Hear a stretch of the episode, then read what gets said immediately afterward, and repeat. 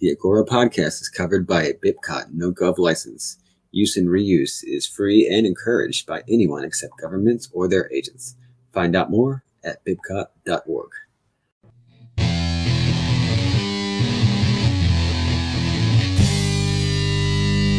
There's a time when the operation of the machine becomes so odious, makes you so sick at heart that you can't take part. You can't even passively take part. And you've got to put your bodies upon the gears and upon the wheels, upon the levers, upon all the apparatus, and you've got to make it stop.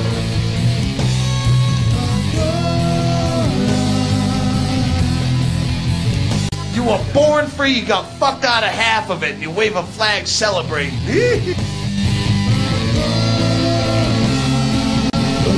central authority has just embedded right in it uh, its own problem, and that is that it means a few people make decisions for many people.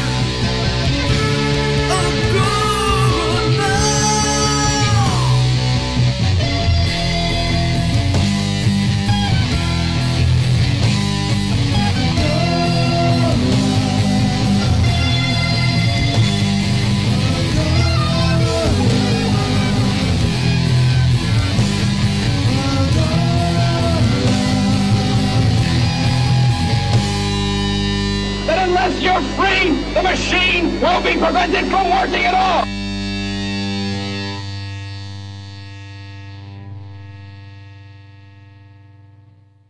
All right, guys, welcome back to the Agora podcast. My name is Penguin, and as usual, it's your home for agorism, uh, radical decentralization, localism, and anti authoritarian concepts. Um, today, we have a very special guest, and might as well just uh, launch right into that. Unless, uh, do you have any uh, announcements for the show? Uh no, no new announcements. Just go ahead and um introduce the guest if you want. Have at it. Okay.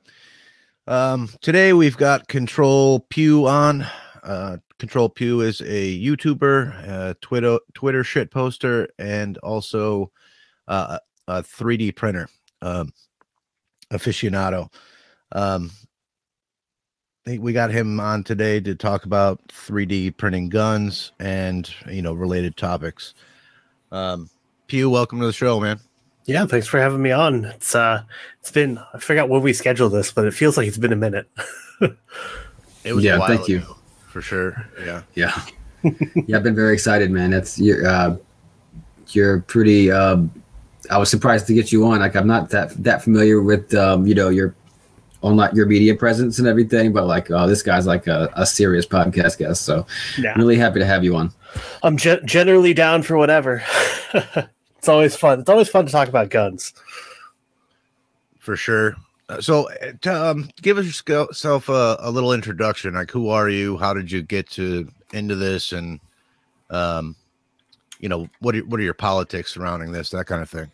Right on. So uh, I'm I, I've been in the sort of tech space forever. Uh, I paid attention to 3D printing in the very beginning. Um, built my own 3D printers before you could buy them, kind of a deal. And I thought, wow, that's really neat and cool, and I like it. And uh, at the time, I was also in the military, and I was playing with a lot of guns. I was the armor for my unit, so I got all of the guns, and uh, got got to get got to learn very like intimately about how they work. I was like, oh, hey, this is really cool, um, and I like it. And so then, you know, later on, I see you know Cody uh, Cody Wilson, Liberator. I thought, wow, that's cool too.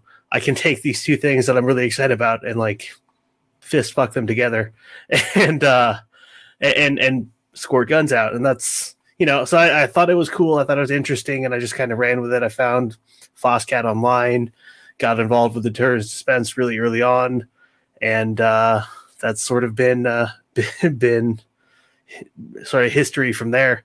Um, but yeah, I just always liked the concept of uh, of, of of 3D printing and, and firearms and being able to sort of generate the stuff yourself.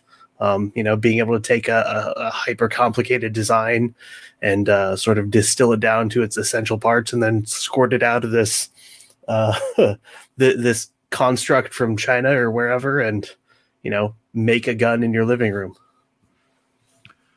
So why don't you tell us a little bit about um, deterrence dispensed, uh, in case anybody is not familiar with that?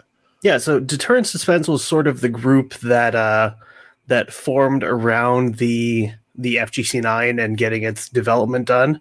Um, and for those who don't know, the FGC9 is a firearm that's meant to be very easy to manufacture, um, just from like all the base components up uh, in uh, a small house or an apartment or uh, you know a garage uh, with very basic tools, a lot of you know just just hand tools, basically things you can get anywhere in the world, parts you can get any anywhere in the world um, for not a lot of money, and uh, the the the lead on it was a guy named Jay Stark, who uh, you know his, his passion was that anyone anywhere who wanted arms should be able to have them.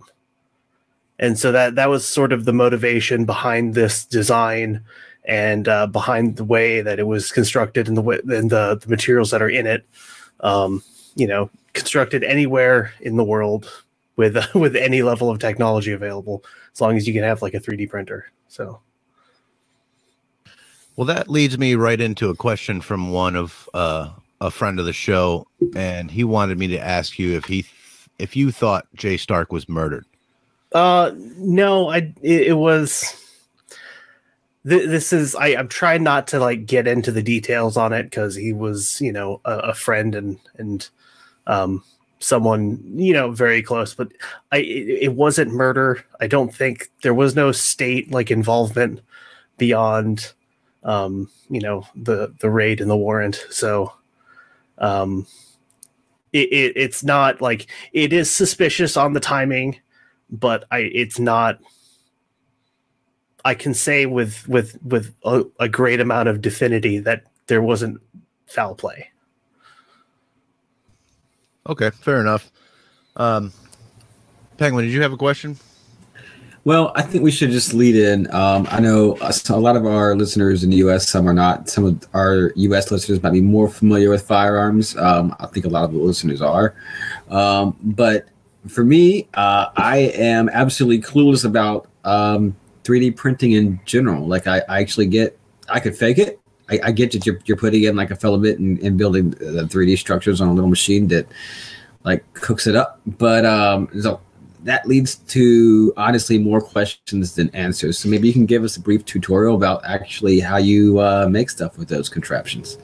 Yeah. So 3D printing, uh, you you generally take a a file called an STL. It's just a, a, gener- a, a generic 3D model of a thing.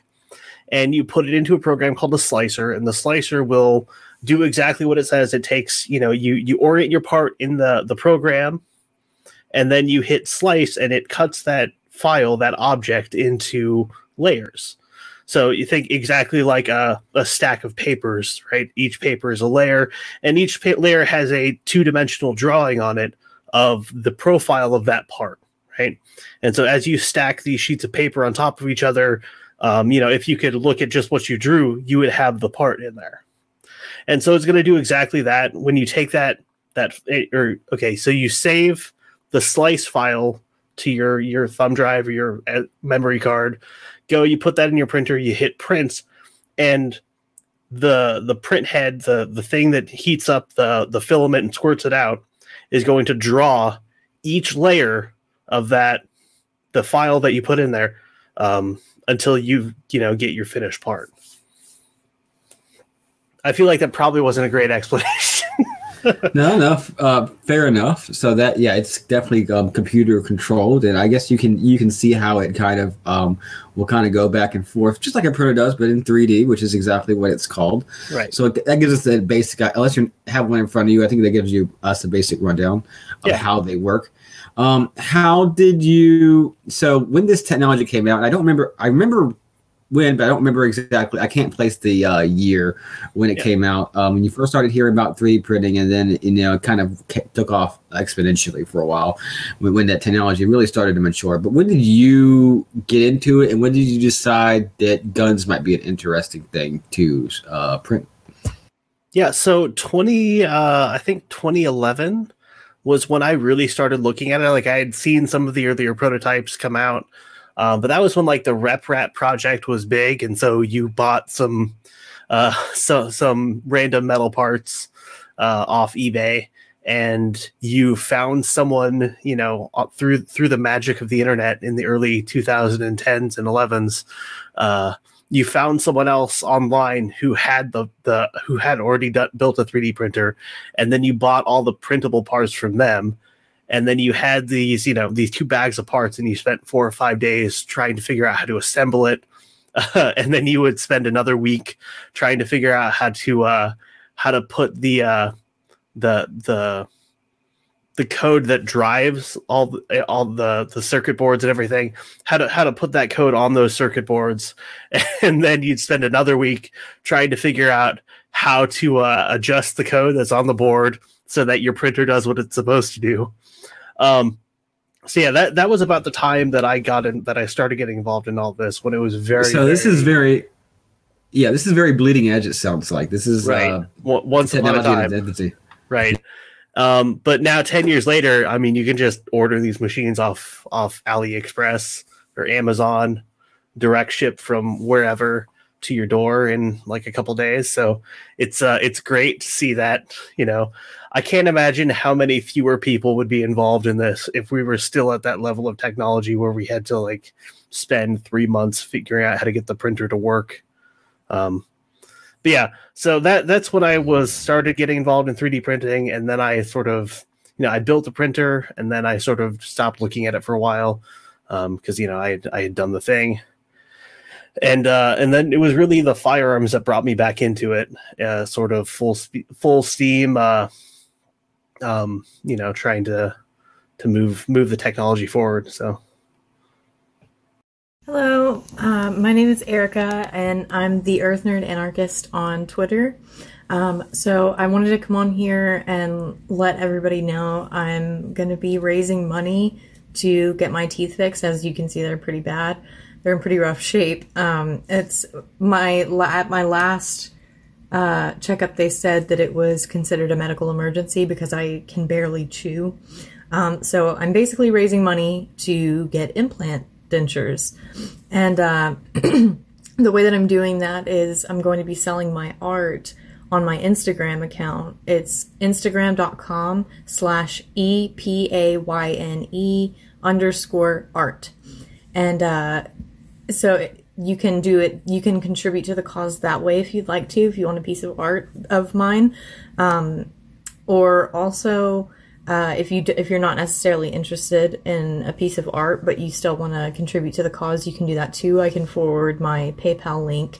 Um, I also have content up on YouTube and on TikTok that under the same the Earth Nerd Anarchist username. Um, but if anybody wants to help with that, that would be amazing. I would I'd be eternally grateful for your help um, in getting this done because it's it's getting hard to chew at this point. So, um, but I'll have full transparency for anyone who contributes. You know, with appointments and things like that. So, um, thank you for listening to me talk about it.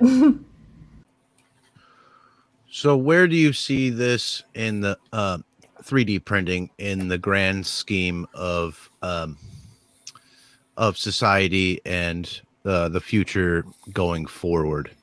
Um, like I have a, a question from one of our listeners, uh, Greg Dowd from Makers and uh, Meadows podcast, and he says uh, he, his question is, do you see this as uh, what is it? What does it mean to him to see folks being able to reliably build these? And does he believe that we have now reached a point where the means of creating a home built firearm cannot be suppressed by any government? Basically, does he foresee an exponential production cap- capability for humans to disobey governments worldwide and bring weapon proliferation to the point where there'll be a gun behind every blade of grass on the planet? So that's kind of where I was going with that. Is um, where where do you see this in the relationship between humans and governments? Well, I think this will enable the people who don't necessarily enjoy their governments uh, to sort of equalize their their um let's say equal it, it's it's hmm. Just trying to put it into words that make sense. We we come with the hard questions here, right? Guys, yeah. uh I, I think it will allow people to more equalize that use of force between the people and their government. It, it allows people to resist that uh, better. Um, that being said, I don't think the armaments have ever really been the problem. I think it's been the will of the people. Um, you see in a lot of different places where people will band together and stand against their governments, even without without a force of arms. So, um, you know, a for, I think it's going to become less expensive to uh, to stand against uh, uh, an oppressive government. Um, I think in, in, cost of, of material and and lives, um, I think it's going to be less expensive the more and more uh, advanced that we get in the DIY firearm space. Okay, so um, as most people know, um, well, firearms have several different parts, and some, of course, lend themselves uh, more to um, 3D printing and and manufacturing out of um, these kind of like plastic materials than other. And then, of course, there's all all sorts of other DIY solutions to the hard stuff. But you have things like um, barrels and uh, other maybe other uh, parts that uh, kind of contain large amounts of pressure that are maybe a little more difficult to um, to produce uh, using mm-hmm. 3D printing technology. And then, uh, of course, you can kind of modify your designs. If you if you can make your own designs out of scratch, you can kind of modify your designs out of that. So I, I have a feeling that's a, a large part of it. But um, yeah, what where did you start with the uh, printing, and where how have you kind of moved towards uh, fully 3D 3D printable and or DIY creation firearms? Right. Well, addressing your first point there, the uh, the the the bolt, the barrels, chambers, um, these are for for modern calibers. They're going to have to be made out of metal um, to some degree. Now, what what we the the uh, the process that was used in the FGC9 was like, how can we make these metal parts as simple as possible to fabricate? So what you took out with the bolt was, you know, two pieces of round stock that you would weld together. Then you would drill a hole through it for your firing pin. Um, and then the barrel was really only achievable because it's, uh, um, you know, because of e- uh, the advancements that we did with ECM, um, electrochemical machining. Uh, so you can take a basically, uh, it's a seamless pipe um, that you can order online, and then you you know stick a uh, a rod down it and basically uh, zap away the the the the interior the interior diameter of that pipe until it comes the right size for the bore. Then you put another one another uh, rod in there with a with a, a, sort of plastic shroud around it to uh, to cut your chamber to a, a slightly wider um, dimension, and then you put a third one down there, uh, a a third sort of electrode down there that would cut your rifling for you. So it was, uh, you know, that advancement really let us process the barrel. But there have been other advancements with like somebody strapped a TIG torch to a 3D printer uh, and they managed to 3D print some metal with that. So there are people playing with that technology.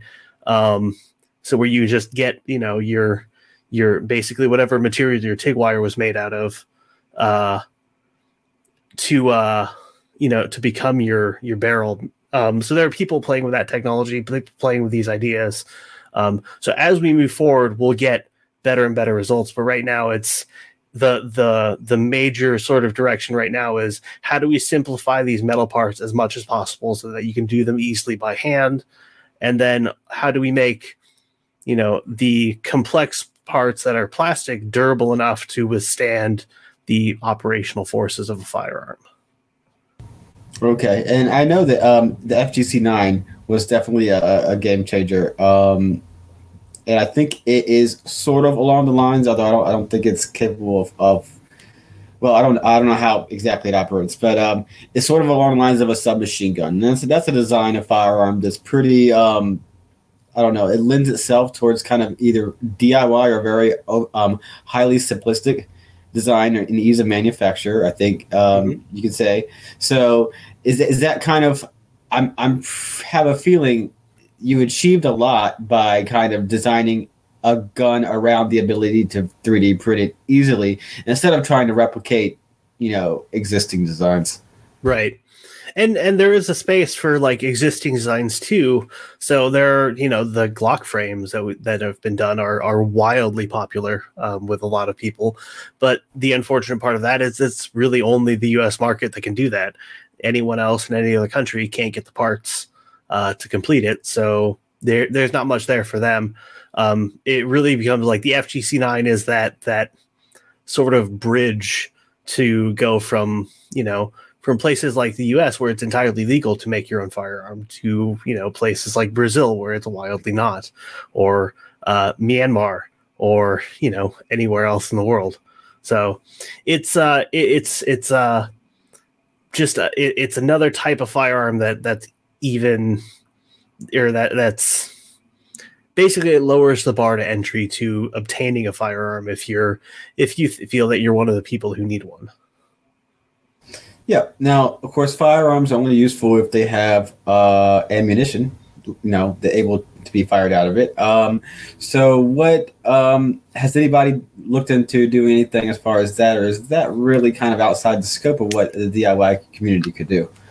No, it's uh, it's entirely within the scope. We've had some fairly su- successful projects along those lines.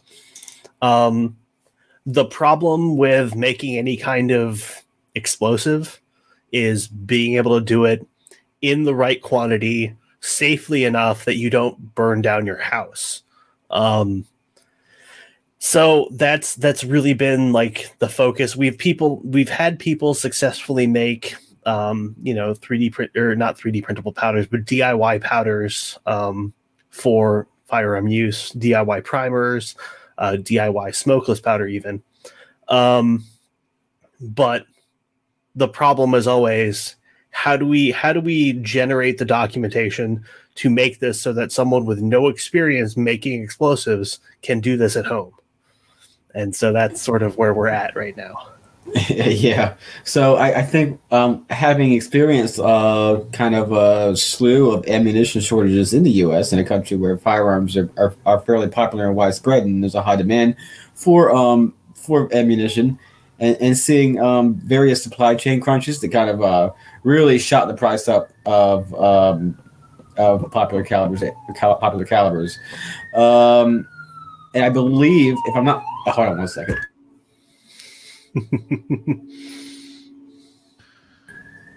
it's noisy out there. Okay, I believe that a big part of that supply chain crunch was a um, primer shortage, and it's really just not something that could easily be tooled up and tooled down. This is like, I guess, just nature of the industry.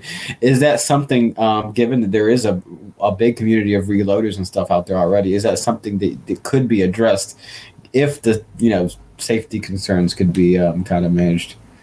We've definitely talked about um, chemis- chemistry and chemicals before, uh, quite a bit on here before we even had a 3D printing person on, just oddly enough. Right. Um, and uh, but I don't know if we specifically went into explosives and explosives. Not only are, are there you know legal issues and other issues, they can actually just straight up kill you. They're they're highly dangerous. So I mean, certainly is a concern there. Yeah. Um, I don't know that it would ever be like for for reloaders right? If you're going to reload your own ammo if you understand what you're doing then you could probably utilize this to make you know priming compound and powder for your reloads.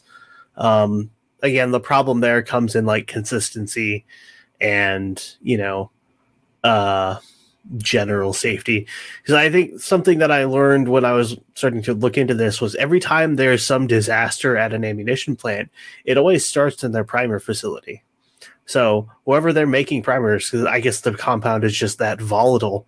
Um, you know, it, it, it, so it's a it's a huge uh, safety problem for, for yeah. people. So well, it's, it's the thing that's meant to go off when it gets Right. hit or poked. So it's uh, unlike the uh, powder, which I guess is a little bit more stable.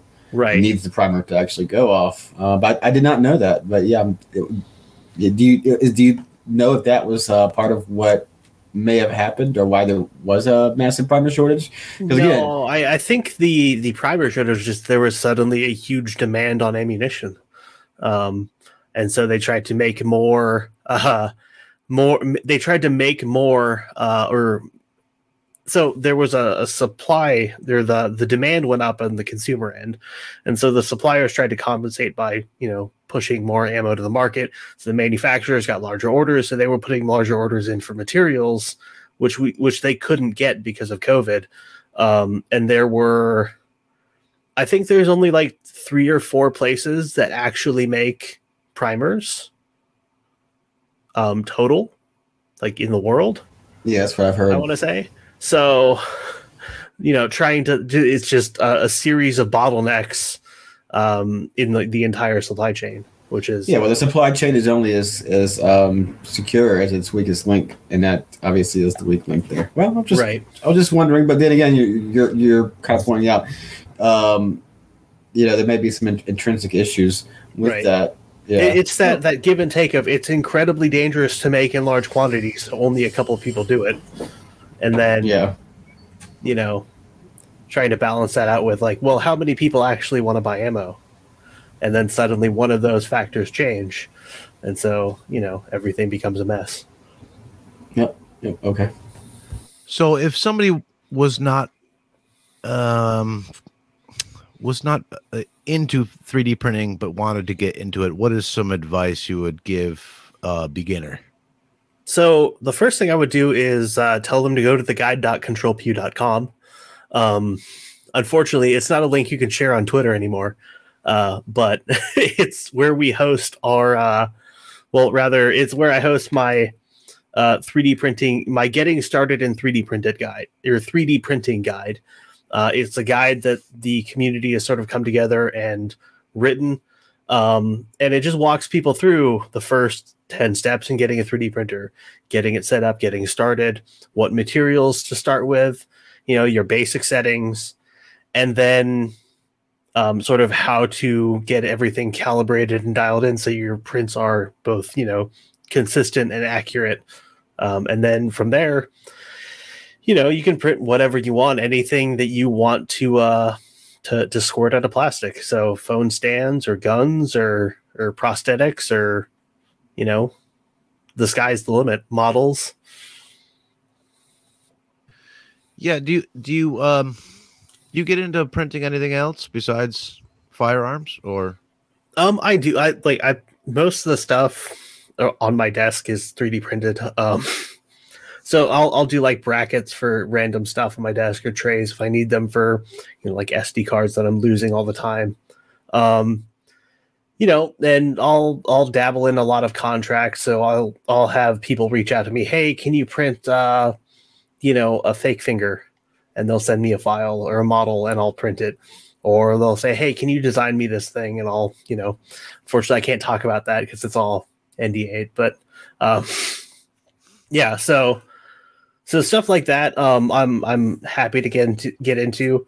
Uh, unfortunately, though, just as a hobby or as a yeah as a hobby, like firearms just take up so much of my time on the printers. Um, that- that's generally what I focus on. Uh, so yeah.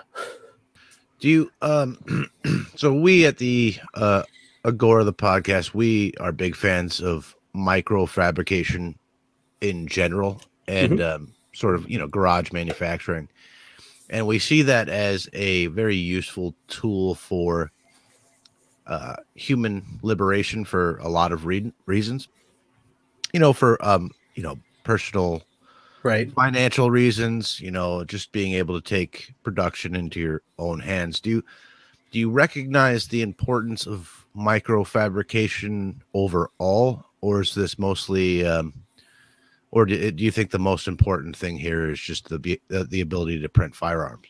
No, I think it's the ability to make whatever you want or need. So uh, for me, that that is primarily firearms, but most of that is directed because of you know, Control Pew and the audience that I have, and because that's really where my passion is. Um, like I really enjoy making, printing, you know, uh, constructing firearms. So, you know, if uh, but there are like uh, I forget who it is, out of darts on YouTube does Nerf guns. It's all he 3D prints is Nerf guns. Um, you know, there's a whole like prop community on YouTube that are they print, you know, cosplay stuff and props. There's a prosthetics community out there that where they print, you know, arms and legs and feet and hands. And that's, you know, so all of these things on their own are like infinitely are, are, are infinitely fantastic. Just my passion for for 3D printing falls more in the firearm space. Um, there's a friend of mine who who did the the the uh, the don't tell on me patches. Um, he 3D prints cookie cutters uh, for for people. So if they want like custom cookie cutters, that's something that he just squirts out on his 3D printer. So I mean, I think it's the ability to make whatever you want to uh, really lets you sort of do whatever you want to make or do whatever you want to do with it. So I, I don't know that there's I don't know that I would say there's there's anything that's more important than the other. I think it's just that it enables you to make whatever you want. Yeah, the prosthetics okay. thing is very interesting to me to be able to sort of circumvent the medical cartel if necessary mm-hmm. and, and possibly print something for yourself cheaper. Um, that's that's very interesting to me. I'd like to check into that more. Yeah, I want to. I, I'm so they have like at universities they're playing with like bioprinters where they're printing like cell structures and and like tissue, and so I, I want to I want to see that get open source where you can take you know you, you can you can scrape off some of your skin into this dish and then you know, like grow this cell mass of stuff and then feed that into your 3D printer and print out a new sheet of skin for the like the burn on your arm or something that you got. Like that would be cool as hell to see that come to like the garage level. I don't know that it's going to. In fact, I'm fairly sure it won't because, you know, uh, pharmaceutical companies like that. But if it did, that would be amazing. And then to see that go to like, you know, some African country where they can't get skin grafts at all because that's a really kind of a, a you know a, a sort of first world medical thing. You know that would be a cool development uh, in 3d printing. And it seems yeah. like it'd be reasonably in- inexpensive. You know somebody with a little bit of money could go to africa and start you know changing people's lives very easily right. by doing skin grafts and that kind of thing. But penguin you had something well, yeah. So you, you mentioned that that's amazing technology. I have not heard about actual like biological matter being produced, like actual tissues and stuff. But we have talked to people about um, different uh, about chemicals and different kind of uh, pharmaceuticals and manufacturing those. Um, and of course, in that space, it's like day one you propose this kind of tech, and you have you have everybody kind of breathing down your neck because that that that tech immediately has the potential to disrupt. Basically, that's the word dis- disrupt so many different industries and institutions and, you know society as a whole. Um, 3D printing, you know, I mean, you can 3D print just about anything, and uh, there's a billion things, and firearms are just one of them. But it is something that kind of you know was proposed pretty early on by the kind of people that are likely to think that way. So, how early into the 3D printing world were firearms kind of um, proposed as something that they people wanted to get kind of get uh, get into 3D printing, and did that basically more or less bring on what kind of heat has that brought on basically the 3D printing community and the technology as a whole over time in this in a sense of like scrutiny and potential regulation? So I want to say before um, Cody did did his 60 minutes bit, there was a larger group of well, not a large group, like okay, we'll we'll say it's a small group of people on the internet who were exploring 3D printing and guns. Um, after that, it sort of picked up a little bit of interest. It wasn't really until 2018, 2019, there was a mass of people paying attention to what was going on in 3D printing space. Uh, 2018, 2019 was when you saw the f- first uh, good AR-15 lower come out. um, and that was dimensionally accurate, that actually functioned properly. Um, 20, uh, 2018, 2019 was when you saw the first Glock frames come out. Um, I'm trying to think of the first early early editions that came out. Um, yeah, there there were a multitude of pistols, uh, pistol frames for that could be completed um, with you know actual gun parts. Um, along with, and I think really the only the rifle was the AR-15. Um, there was a FOSSCAD group that was just generating all kinds of stuff um, to varying levels of function, but it was all like people were interested and actively contributed contributing. Um, then you saw 2018, 2019, uh, more files, more people. Really, it was it was being discussed a lot more, and I think you know a lot of people just started started um, paying attention uh, more as they had you know more time to to to look at stuff um, because you know this was uh, the early uh, early uh, early days of businesses closing because of COVID. Um, so people were home, they were just browsing around, and there's hey, that's neat. Um, and uh, I think twenty. So through the whole thing, um, you know, politicians. I don't think they've said they've spoken more about it, but more and more like, well, yeah. So Cody did his piece uh, on the Liberator. Uh, that was when politicians started paying attention and, and panicking about 3D printed guns. And I don't think they've panicked any less over the course of the last 10 years over it. Um, I think their their level of panic is about the same. Um, anything they can do to get a vote, sort of a thing. Um, yeah, I, I'm so. Hey, it's Zach. I wanted to tell you guys about Cosi Graphics.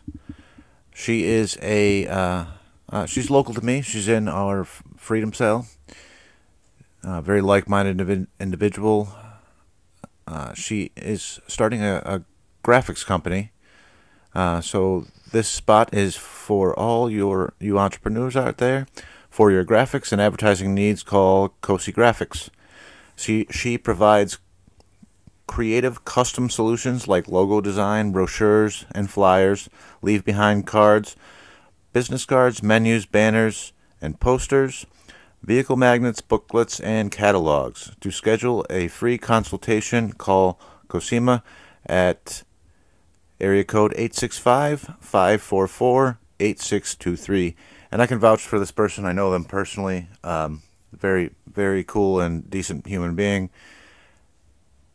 And again, she's very like-minded, and um, so check her out. Um, she's just starting out, and um, get send her your business if you need it. Thanks. Yeah, I think it'd be really hard for them to kind of regulate 3D printing in general and just say, "Oh, you can't produce so and so," because Right. it's, it's kind of like the standard it's the standard firearms laws apply in the U.S. Now, obviously, any, anywhere else you, you run into a whole slew of um, of difficulties. Excuse me, and um, but and, and I think that's also kind of what you mentioned is it's interesting that you posited that COVID probably might have had an uh, uh, impact on people kind of having a lot more free time and everything. But I think in addition, um, when I first started using Twitter a lot, and I started seeing you guys up there posting your uh, videos of like functional 3D printed guns or 3D 3D printed Glock frames and a whole bunch of like customized stuff, and uh, just to see the technology like. To, to be entirely frank, like early on in the early iterations of technology, and that and that's just the nature of like being on the cutting edge and the bleeding edge of technology. Um, they, they, they really kind of sucked and then uh, there's a certain point where they where uh, at least in the like you mentioned in the U.S. when when functional Glock frames and and AR-15 lowers and then eventually the FGC nine um, design, which has been popping up all over the world, when that stuff came out and people started to see like um, people started 3D printing magazines and stuff like that, and Yep. um, that people were mag dumping and you know mag dumping on camera and and showing these things are fully functional, not jamming, not blowing up in people's hands or blowing apart or any of that stuff and uh you know reloads and a whole nother mag and there's no you know issue with it being uh, good for one shot or whatever i think that's when people actually started paying attention because otherwise before it was kind of a novelty. Now, now if you're into space, obviously it, it takes a lot of very early like iterative, you know, designs to kind of get the technology to where it needs to be. But like just seeing seeing those videos, I think did a lot for a lot of people. Um, and uh, Yeah, and it- now we are see we are seeing the FGC nine all over the place. If if I'm not mistaken. yeah it was it was really fortuitous timing i think that that everything sort of happened the way it did with the developments in the space and with sort of world events um, and with people generally being more and more annoyed with their governments over over the silly crap that they keep asking us or or, or you know forcing us to do um so yeah I, I think it's it's fortuitous timing it's uh, it's unfortunate timing but you know fortuitous nonetheless um, and yeah, it's it's popped up. The FGC9 has popped up in several places in Europe and the Netherlands and, and Ireland, and uh, we think we've seen one example in France. Um, and these are just the ones that like people send us or you know make the news.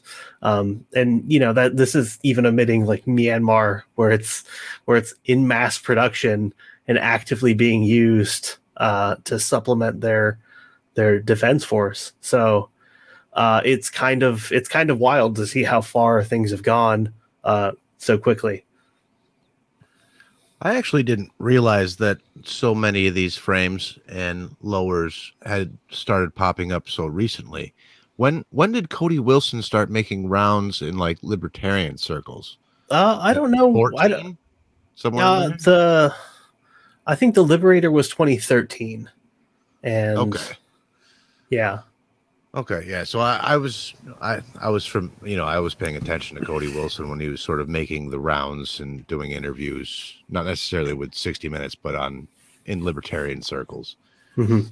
Um, what do you think? Um, kind of go back, uh, kind of going on off of what Penguin just said. What what is it that the politicians could possibly do? Is there anything like um, where where are the weak points in this ecosystem that they could possibly crack down? I mean Um, they Supply of the printers themselves, I guess. Right. Well, they have they have a very small bag of tricks. Politicians do, and when they can't regulate the sale of a thing, they try and just say, "Well, that's illegal," and then make up something that may or may not classify it as illegal, and then you have to sue them. And you may or may not win when you sue them because you know the courts work for the government. So, eh, it, it's it's it's really kind of you know once they once they determine they can't regulate the sale or trade uh then it's really kind of any anybody's guess how they'll go go about it. Um and you know there, i don't think there's anything that they could do functionally that wouldn't irreparably harm some actual industry in the us right?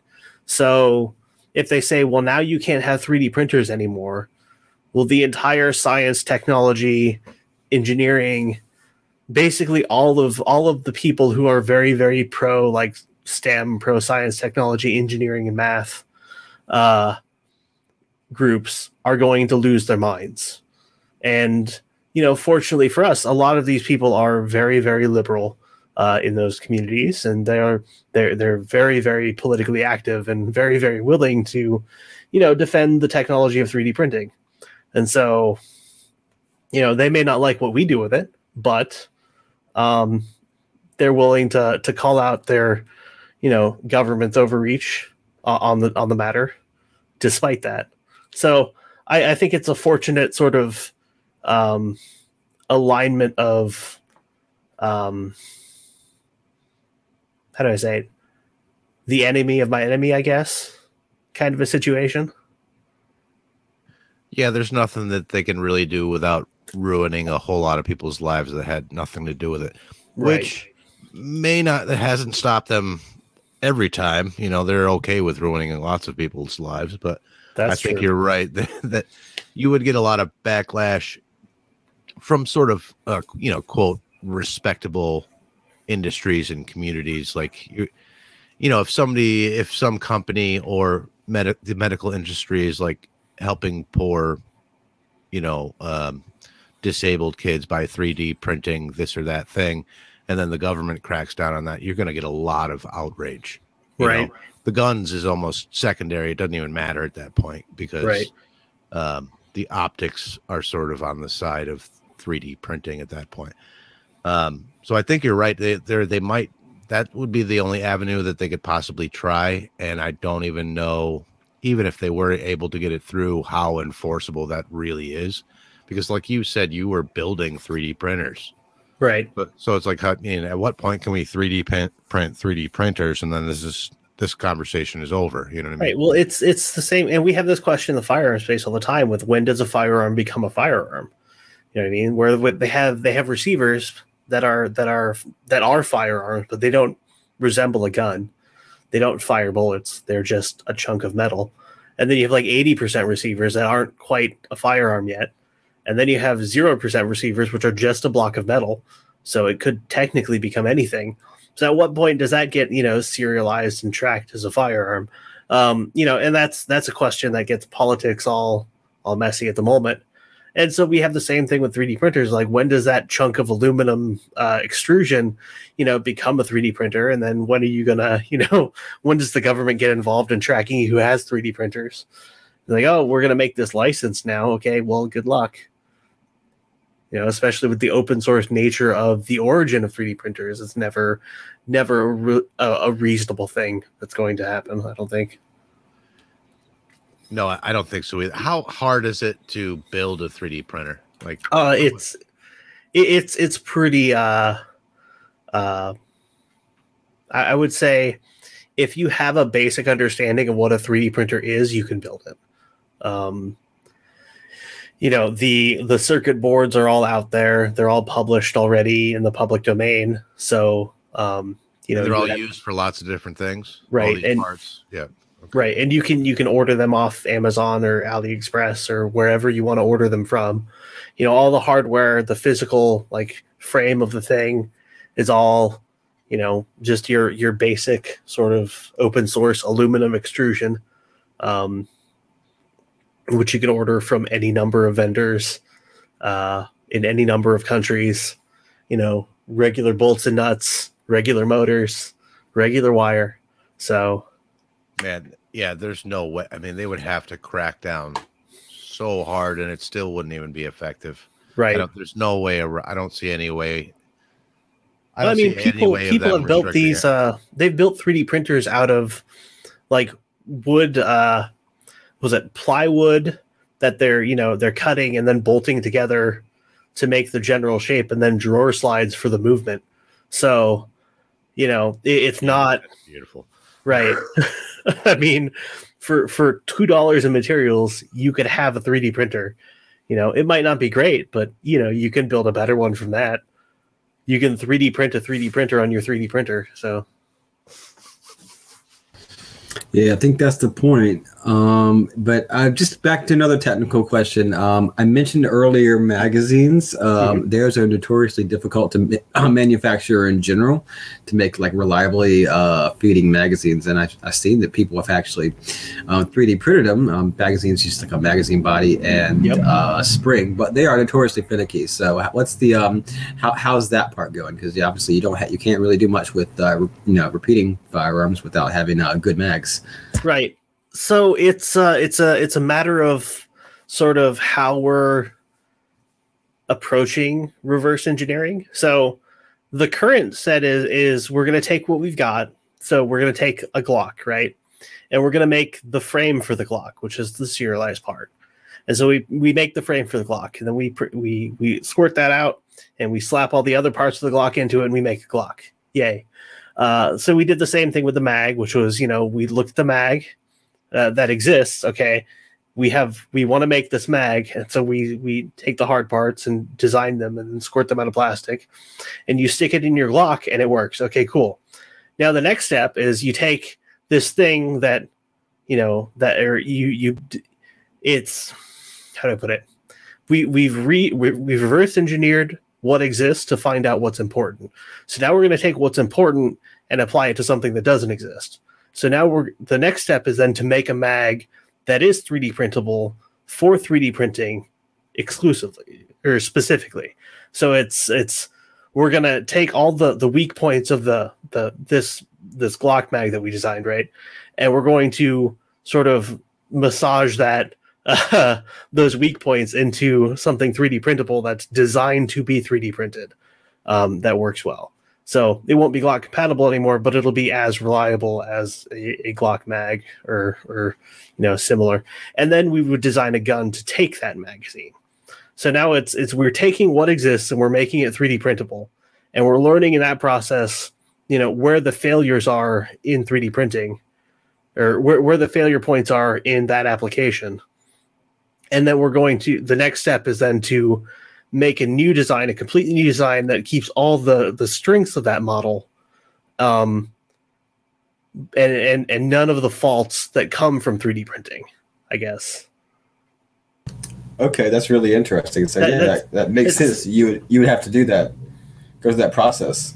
Right. It, it seemed it seemed kind of vague at the end, but I hope that comes across. No, no, no. It, it makes sense. Yeah, you couldn't just go ahead and start kind of making designs and have them being effective without having to go through a whole bunch of trial and error. But kind of being that you're on the cutting edge of technology, the fact that you went the route, I, I think you have some really smart, you know, engineering minds that are obviously in, in the space, kind of figuring these things out. I mean, you guys are very talented, and um, that's that's really interesting though how how you actually go about um, doing that and why you kind of went the route that you did, and um, you know the different te- different technologies that you demonstrated before you came up with something like the FGC9.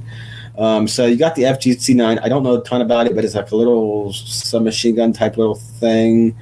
Like uh, uh yeah, it's a, it's a nine millimeter on... um, blow blowback sort of pistol caliber carbine. Um, it's semi-automatic yeah. only at the moment.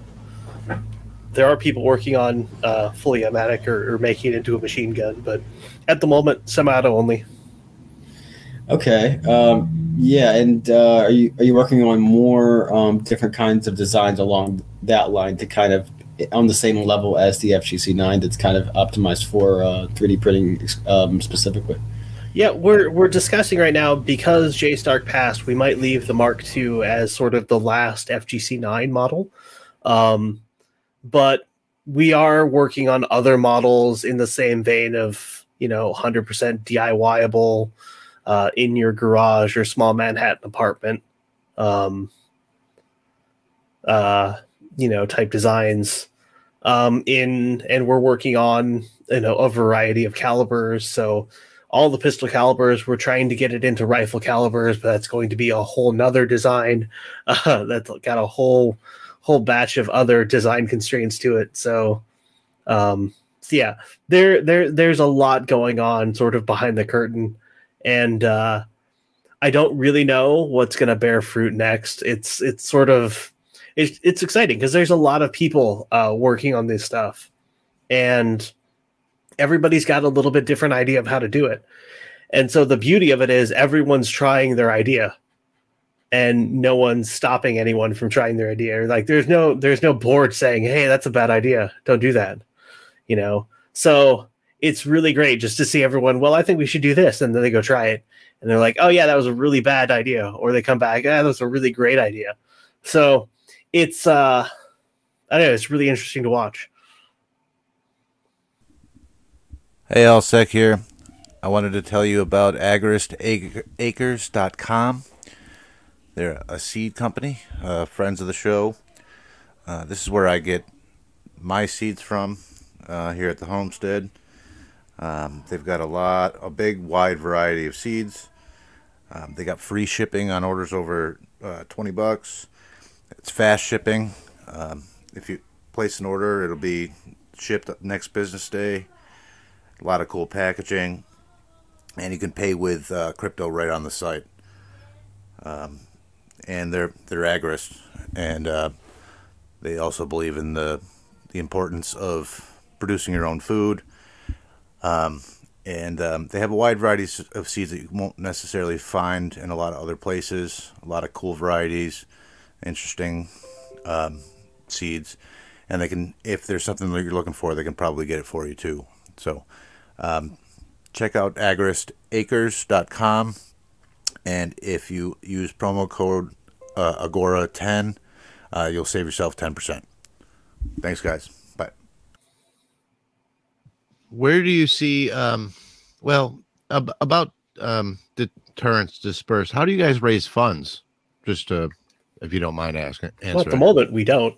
Um, Not at all. Okay. yeah. So basically, uh, I mean, the I imagine the stuff's not cheap, you know? Right. So it, it's developers fund the stuff out of pocket. Um, if you go to donate.controlpew.com, you can send Bitcoin directly to developers. Uh, I run the Control Pew shop. Um, so I, I actually incorporated uh, and, you know, pay my taxes, unfortunately, um, as Control Pew. So uh, controlpew.com has a shop. We run a store uh, to sell merch and whatever. Um, most of that money, those funds go into community infrastructure. So, you know, if there's a, uh, or well, the server for one that runs the chat and everything else, um, you know, and, uh, you know, we'll, we'll pitch in for ammo funds or, or, or other projects that come up. Um, if people need funding for this or that, um, they can, they can get it there. So if you want to contribute, um, shop.controlpew.com or donate.controlpew.com um, are, are the two probably best places to go. So you don't have to answer this if you don't want, and I can edit this out. But is there a reason why? You know what I mean? Like, is there a legality issue in like um actually? I mean, obviously, you don't want to be selling firearms or anything like that, but I, I would imagine there's ways that could um, one could raise funds to make it sort of self-sustaining rather than relying on do- donations. Is there? A, or do you not want the heat that comes with you know sort of um, raising money or selling you know files or or or, Well, or 3D printing for sale or that kind of thing? Right. Well, selling files would sort of defeat the purpose. We're trying to Well, get this stuff out there for free. Um, so that it's really just our best interest to not sell them um, and to just continue giving them out for free. Um, as far as, um, well, I, I guess fundraising for the community, that would mean there would have to be like, we would, someone would have to incorporate deterrence dispense and then you just get sued. So you spend all that time and money and energy just getting sued, like you know defcad does. Mhm. So there, there's really no point, um, you know, in doing that. Uh, you know, we could sell a membership or something else, but all even that would de- that would defeat the purpose of, you know, of of what it is that we're doing, which is trying to distribute this information as far as possible. Um, Well, right, yeah, I the files So- was a bad example, but Right. you know, you could do some custom things for you know, sort of a value added for you know preferred customers just to keep the funds going, so you can keep pushing out. Yeah, uh, and, and we've we've discussed that with uh, a couple companies have come forward, um, and they've asked to do you know their logo on a Glock, and so you know for a for a fee, you know we'll we'll we'll you know I I will sit down or Ivan will sit down or someone else will sit down and they'll they'll stamp the logo on there and it's not a not a big deal and they'll get the files and you know that's it. That's all she wrote. So it's uh you know we these aren't like published services but they are there and they can be had if if anyone wants them. The problem is it's like kind of a it almost becomes becomes a kind of a why bother advertising this thing? Because it's not really like it wouldn't bring in that much money in the end you know More, and po- possibly more trouble than it's worth. right Yeah. and and again like if we if we incorporated it it would just get we would just get sued forever so you know and then we'd spend all the money on lawyers anyway and none of it would go to development anyway so what was the point in the end so yeah really really be, would be rising, and you'd be stressed all the fucking time. And right So really it just comes down to their shop.controlpew.com um, and people can support it that way. Uh, a bunch of developers have subscribe stars or patreons which is kind of cool. Uh, and then you know donate.controlpew.com uh, we host a bitcoin donation portal so if you want to do that then that's also even really your- helpful. Even your funding is very, very distributed, which is that's awesome. Yep, we're working on more cryptos, but uh, it's a matter of uh, of being in the business of maintaining the wallet, or being the business of like developing files. You know, Right. Right. Right. we get asked about Monero all the time, and it's just like, oh, another wallet I have to have to deal with. No, Right. But- more stuff I got to remember, more codes, uh, you know, more Right. keywords I got to write down. So what um switching gears a little bit, um what do you see coming forward in in terms of pro- progress or improvements in uh the materials? Uh, um, so better filaments, you know, uh better polymers, that kind of thing. Well, I think this is something that comes up as everyone wants a strong filament that's easy to work with. Um, the problem is making something stronger makes it like just ha- has a linear sort of increase to how difficult it is to work with. Um, so like you know your nylon filaments, they're really strong, but they're also notoriously hard to work with. They're notoriously hard to get the layers to bond together properly. So in the end, even though the filament is strong, you have a very weak print um, because you weren't printing it correctly or, or a variety of things. So I think material wise, I mean, we're going to continue having people working to master specific materials and then publish guides about them. Um, I know they on my site there's a section for guides where we have uh, guides and tutorials where we have you know this is how you print with ASA or PETG or ABS or something. So if you wanna if you want to print with one of those more durable materials, go for it. Um, but the getting started guide will walk you through PLA for the most part and getting you set up PLA plus. Um, and that's really like PLA plus. The PLA Pros uh, is another name for it. Is really where we found the best mix of of durability and consistency and strength in your finished product, um, as well as being easy to work with. So I think we're going to get better materials. They're going to be harder to work with, um, and that's that's I guess just uh, you know the trade off of of uh, of 3D printing. Um, the you know the the stronger your material is, the harder it's going to be to deal with. So I don't know. I, I feel like I, I don't know if someone's gonna have like a magic bullet later, uh, some some magic tech technique to here's how you print this really strong filament really well. But uh, yeah, I, I, I can't really say. I, I think I think we're gonna be in that PLA plus PLA Pro sort of is your sweet spot area for a while. I guess until we find a magic bullet. Right. Well, I mean, there there seems to be improvements in materials, like almost at an exponential growth. Not for not speaking specifically for 3D printing, Mhm. but just just in general, things are you know getting lighter, stronger, you know, more durable, and that kind of thing. So I would think it's only a matter of time before we have something, you know, um, filaments that are even stronger that are easy to work with. You know, some new compound or right.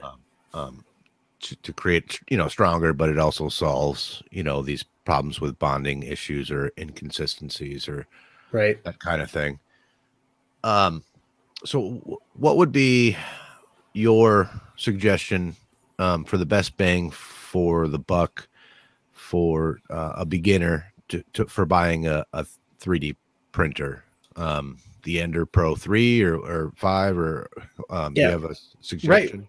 Right now, um, it's really kind of a toss up between the Ender 3 Pro and the Ender 5 Pro. Um, if you if you're on a tight budget, get the 3 Pro. If you have a little bit of money, more money to spend, if you have like 500 bucks, get the get the Ender 5 Pro. Um, I think the 5 Pro right now is 300 bucks on Amazon. 350.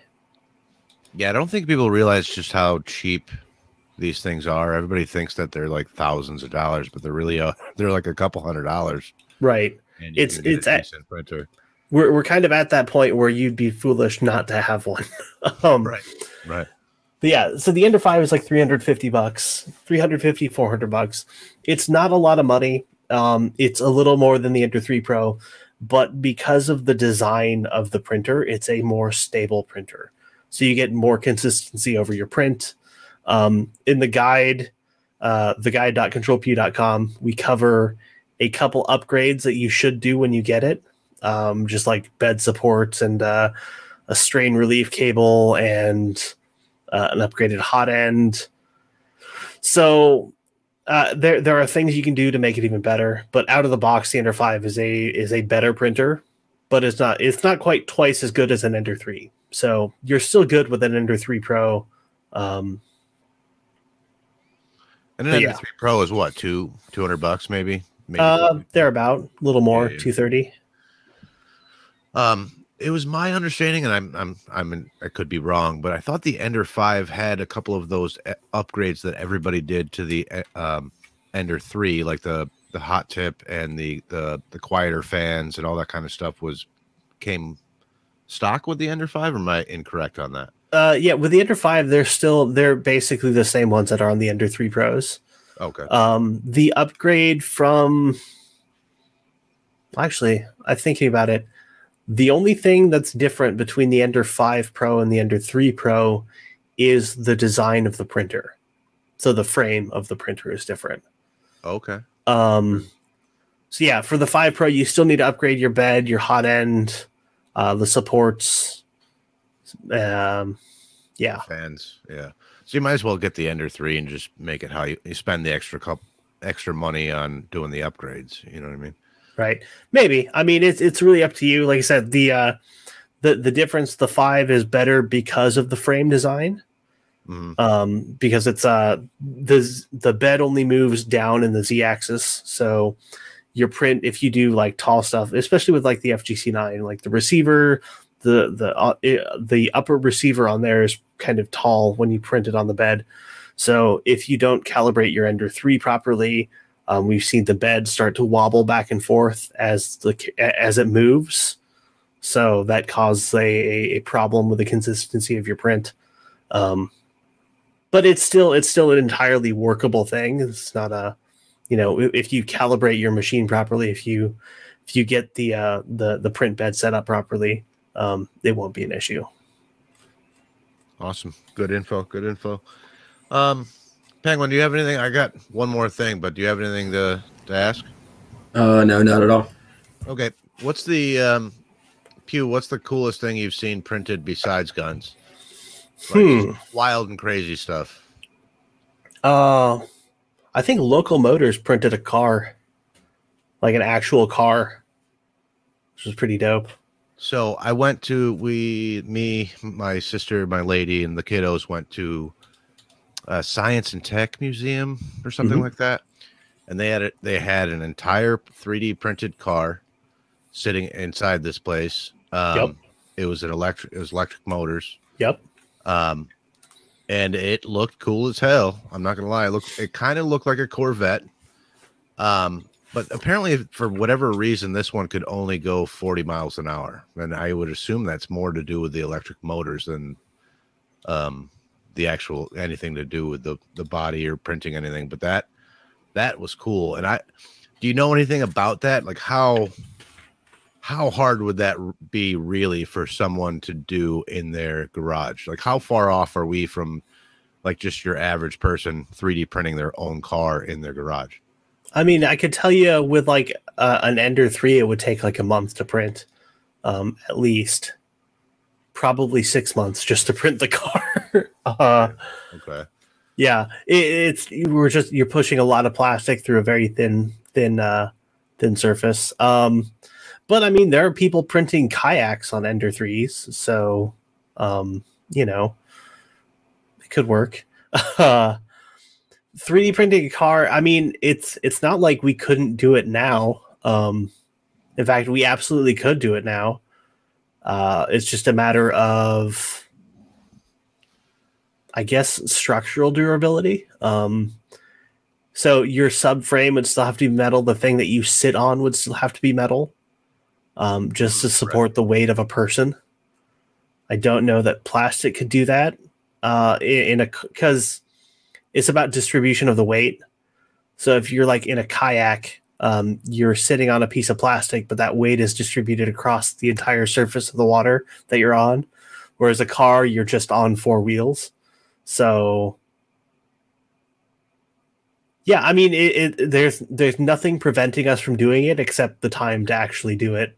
Um, the motors you you can order the motors, uh, you can order the battery packs um, for a car. You can order you know your dash, your controls, your uh, everything everything that goes into this could be ordered and, and built pretty easily. Um, Do you know anything about the legality of that? Uh I think there was a well no, so there's a rule with a plane. If you build it, you can fly it generally without a license, like an ultralight. Um with a car, you would have to get it like emissions tested.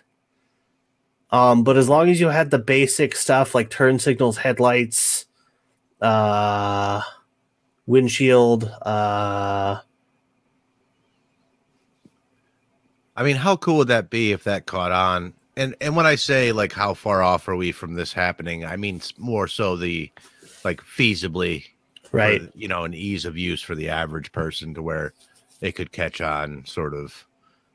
I guess if, if I were if I were looking at 3D printing a car, I'd want like a, a, a basically a two meter by two meter by two meter printer. So something just massive, and it would and which do exist. Um, they're like probably five or six thousand dollars, um, or more expensive because 3D printing. Uh,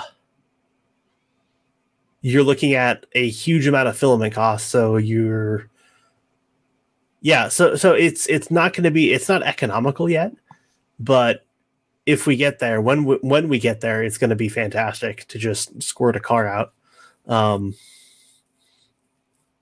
yeah So I know there is certain composites. Now this doesn't really necessarily have anything to do with 3D printing, but there's certain composites that are if not as strong as metal but pretty darn close. Mhm. But like you were saying the harder this is not something that could be applied to 3D printing at least not yet. Um how I guess this is back to the materials question is how long before we're we're printing these like sort of hard composites to where the strength is um, right.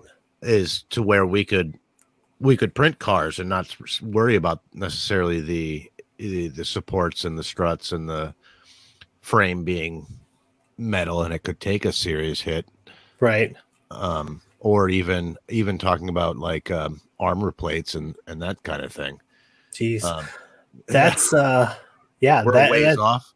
I think so. I I mean it's it's it's bound to be closer than I imagine, but you know, especially to get to like the consumer level cuz people people think about 3D printing as a very new thing. 3D printing has been around since the 80s and it's taken 30 years to get it get basic 3D printing to a point where it's at the consumer level.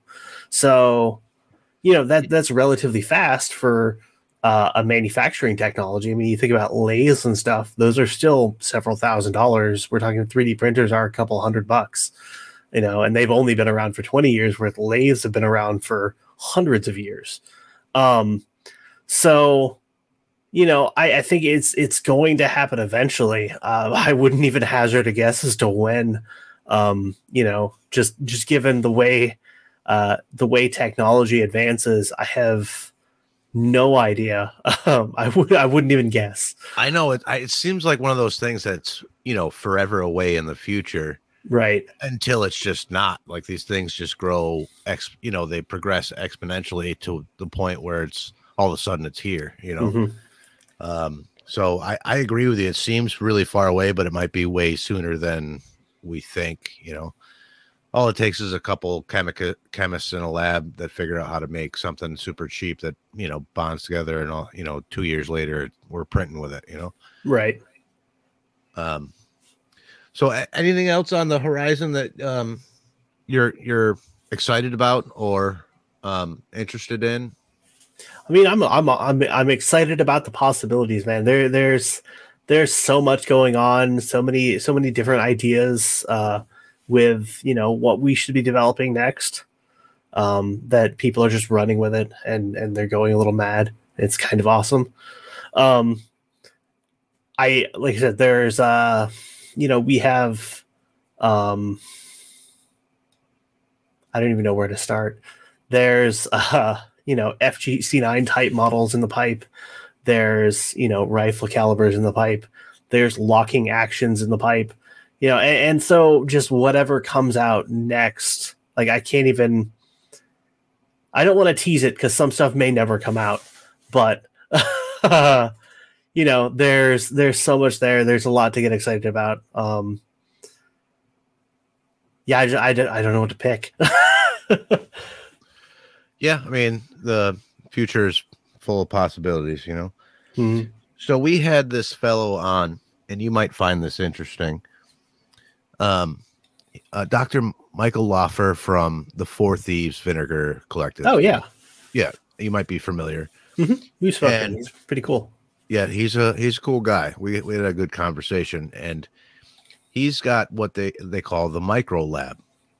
Yep. So it's basically plans to set a, up a lab um, that to create chemical compounds for medicine in your own house. And this this is right up our alley. But most of the um, parts for this um, micro lab are 3D printed. Mhm. Um, you have does, is that of any interest to you? Like, does that um, does that perk your interest? Uh, Um, have you do you have any experience with that, maybe, or Um, know anybody that does? I don't have any real experience with his uh, his micro lab. I have seen it. It is kind of amazingly interesting. Um, we've spoken about uh, the the primer and powder business. Uh, he and I. So he, he's one of the folks we have looking at that and sort of exploring what can be done. But uh, yeah, so I, I am I am uh, super interested to see what comes of of, uh, of his his lab and how people uh, people use that. Well, just you know, it, I know a lot of people would be interested to see a video video from Control Pew to you know, I just three D printed this micro lab to make penicillin in your house or whatever. You know what I mean? Right. Just suggestion. You know, yeah, I'll, I'll have to look at it again. Um, I sent you a link on your Twitter, but okay. Um, but yeah, that that was uh fascinating to me as well. I, any pos um anything that like distributes production or gives people more control over aspects of their lives, whether it's you know defense or medicine or food or any of these things, is Mhm. just always makes me smile. You know what I mean? It's uh it's always fascinating and um I I really enjoy that kind of thing. Um but uh if any anybody listening to this or you are, are interested in in sort of trying that out and and showing how it's done i would i would like to to see that i mean i've seen his him operate his but i want to see how easy it is to actually 3d you know to start from Right. scratch 3d print it and and then put it all together and how well all that works you know Yeah, we should point out that an important design philosophy, I think, that goes back to, um, I think, the RepRap, which I know very, very little about, but I do believe that, like, an important design philosophy here is that you should be, that a lot of these technologies are meant to be reproducible so that they can kind of uh, produce produce new uh, variants of itself, I think. So, is, is that the case? Yeah, I think that's one of the the major philosophies when you look at how at designing for for for people um, or designing things to be used by people. I guess even is you have to make it easy for them to, to them to use. So, like you know, like uh, like Laufer's uh, idea here, the the reactor, right? He's designing this for you to build it at home. So he's got to make he he has to make it easy for you to get and you know by using 3d printing you don't have to have parts custom machined you can just squirt them out of plastic and you know and, and Yeah, that- 3D that's what I meant. Yeah. are, are remarkably easy to get so I, I think it, it i think it, it all sort of like plays into that idea of let's make everything as easy as we can for the end users to just pick up and and run with. And then maybe you know one day that end user one one of those hundred end users will say hey i have this great idea and then they'll make something. And they'll understand it enough to say like okay i need to make this and great for the end user. So they're going to make it really Yeah. easy to get to but it doesn't have. It also doesn't have the potential to spread in the same way if you can't just like take a 3D printer like the models that you mentioned. They're not terribly expensive, and um, bust these things out. I mean, you can make one, you can make a dozen, but to, to be able to actually do that instead of having to come up with specialized parts or, or, or set up a manufacturing or however else you bring products products to market, you know, traditionally, but to be able to, to go through the 3D printing space, that's really crucial to, I think, the kind of, um, you know, distribution model that, that this techno- technology like Laufer's bioreactors and stuff would, uh, is trying to do. Yeah.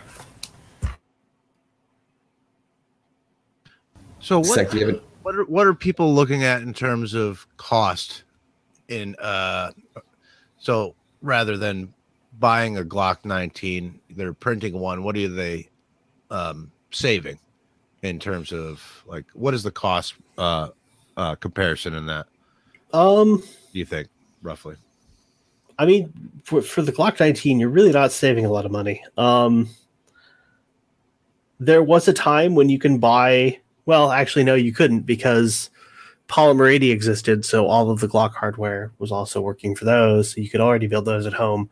Um, same with most AR 15s. You're really not saving a lot of money on the assembly.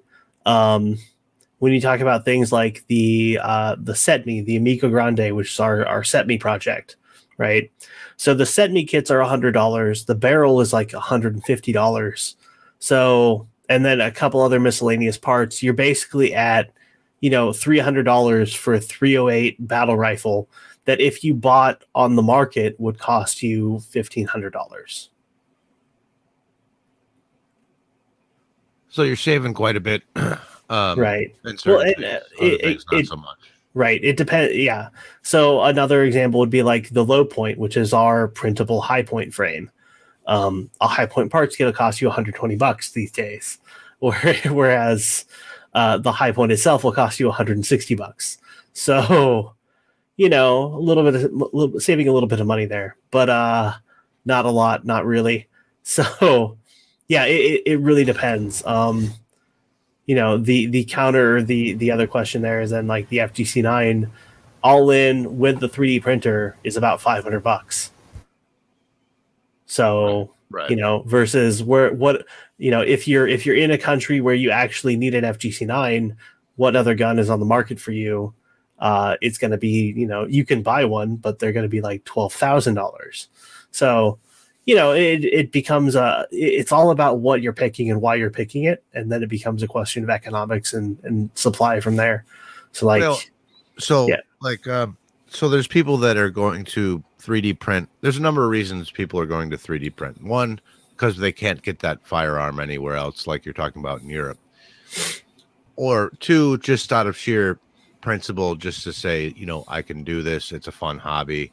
I'm i like making things with my own hands but when it i think it really is going to hit sort of mass consciousness is when the price on these materials drop eh, drops down to where you really can save yourself a decent amount of money Mhm. by just printing them yourself and that you're going to get a whole nother um, swath of people flooding into the ecosystem just because you know they're they can save a decent amount of money. They might also like the idea of being able to make it themselves too but you know saving money Right. is also a, a, nice added bonus too you know? And it's a mo- it's going to be a motivator for a lot of people is what i mean you know? Yeah. This Um, was uh this was early like 2018 was one of the things i told my wife was uh i'm gonna 3d print gun parts because it's cheaper than buying them. And so it's gonna save me money and uh this really turned out to be one of those wife stories where it really didn't save me any money in the long run. So you probably spent more than you would have otherwise. Yeah. oh god yes. So much. So many parts kits anyway. Well, I mean, so they're, you know, they're saving money on parts, but back to like other manufacturing, like if you need a prosthetic leg and your insurance won't cover it or whatever the heck, and you gotta you gotta spend a bunch of money through this, you know, uh, medical cartel, hmm and you can print one for you know relatively, you know, you might end up being cheaper just because you've got all that added cost of like intellectual property and Mhm. um inflated uh, profits, you know, due to the medical cartel and that kind of thing, to where I could see you, you a lot of people saving a lot of money um, on sort of medical supplies and other things like that. Yeah. To where um, I think that could be very, um, very enticing to a lot of people um, that that don't don't have you know that maybe don't have a ton of money and needed to, need need to save it so it's cheaper to buy a 3D printer and print your own leg or arm or whatever the heck. Somebody the other day was asking about 3D printing a wheelchair. Whoa. Yeah. Yeah. I mean, I guess you could probably do that. You might you might want the axle. Right. And like I, I probably wouldn't 3D print the wheelchair, but all the bracketing to hold all the the, the standard metal pipe together, yeah, you probably 3D print that. Right. And then you're just talking piping and axle Right. and a couple of wheels. And a yeah. couple a couple roller skate bearings and Right. Yeah, see that that kind of stuff's cool, especially if you can save people money from getting screwed over by these um these industries, you know what I mean? Mhm. Um Penguin, you got anything else, bud?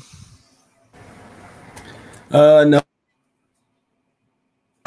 Sorry, I just accidentally muted there. Um, no, um, I've I've learned a tremendous amount uh, during this podcast, and I've really um, well, my questions about uh, how 3D printing ha- actually work obviously was answered, but uh, just a ton more about um, the different kind of input materials and what what you can m- make out of them, and um, what's actually been done.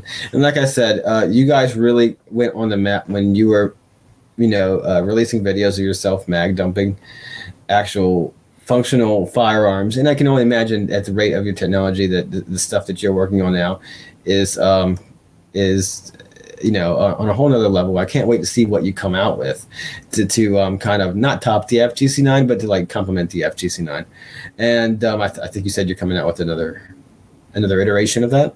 Uh not not of that. I think we're gonna let the FGC9 sort of stay where it is. That was the last one. Um, okay. Yeah, and then we'll we we've got other designs, uh, sort of in other iterations that are very similar. But I think I I think just as far as like the name goes, I think we're gonna leave it where it is, um, just for for start because he was sort of a, a huge uh, figure in the community with uh, with his contributions. So Yeah, well, I was really blown away by what what you said about uh, like a 308 rifle. I think did you mention the the, the kind of the price difference if, if you could uh, 3D print that, and it- just to be able to 3D print a caliber like Yeah. that, um, you know, a, a powerful, a higher power uh, rifle caliber like that.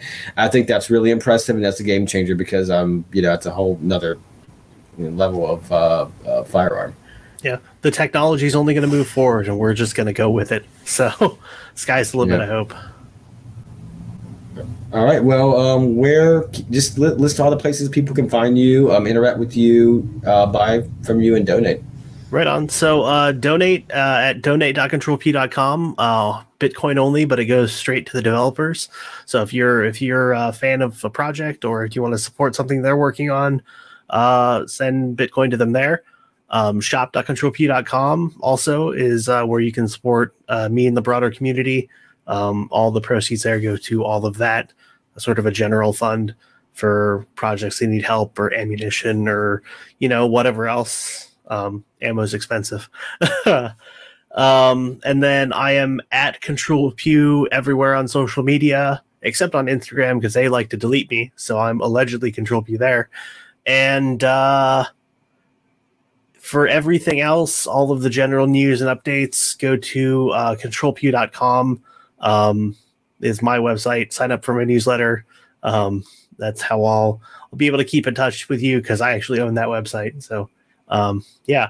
And then uh, the guide.controlpew.com. If you're interested in getting started in 3D printing, you want to take your first steps, um, we'll we'll walk you through it um, and get you up and running. Awesome, man. This has been a, a great conversation. It was real informative. And um, next time you've got something you know new or interesting you you got coming out, we'll we'll come back on and we'll have you on.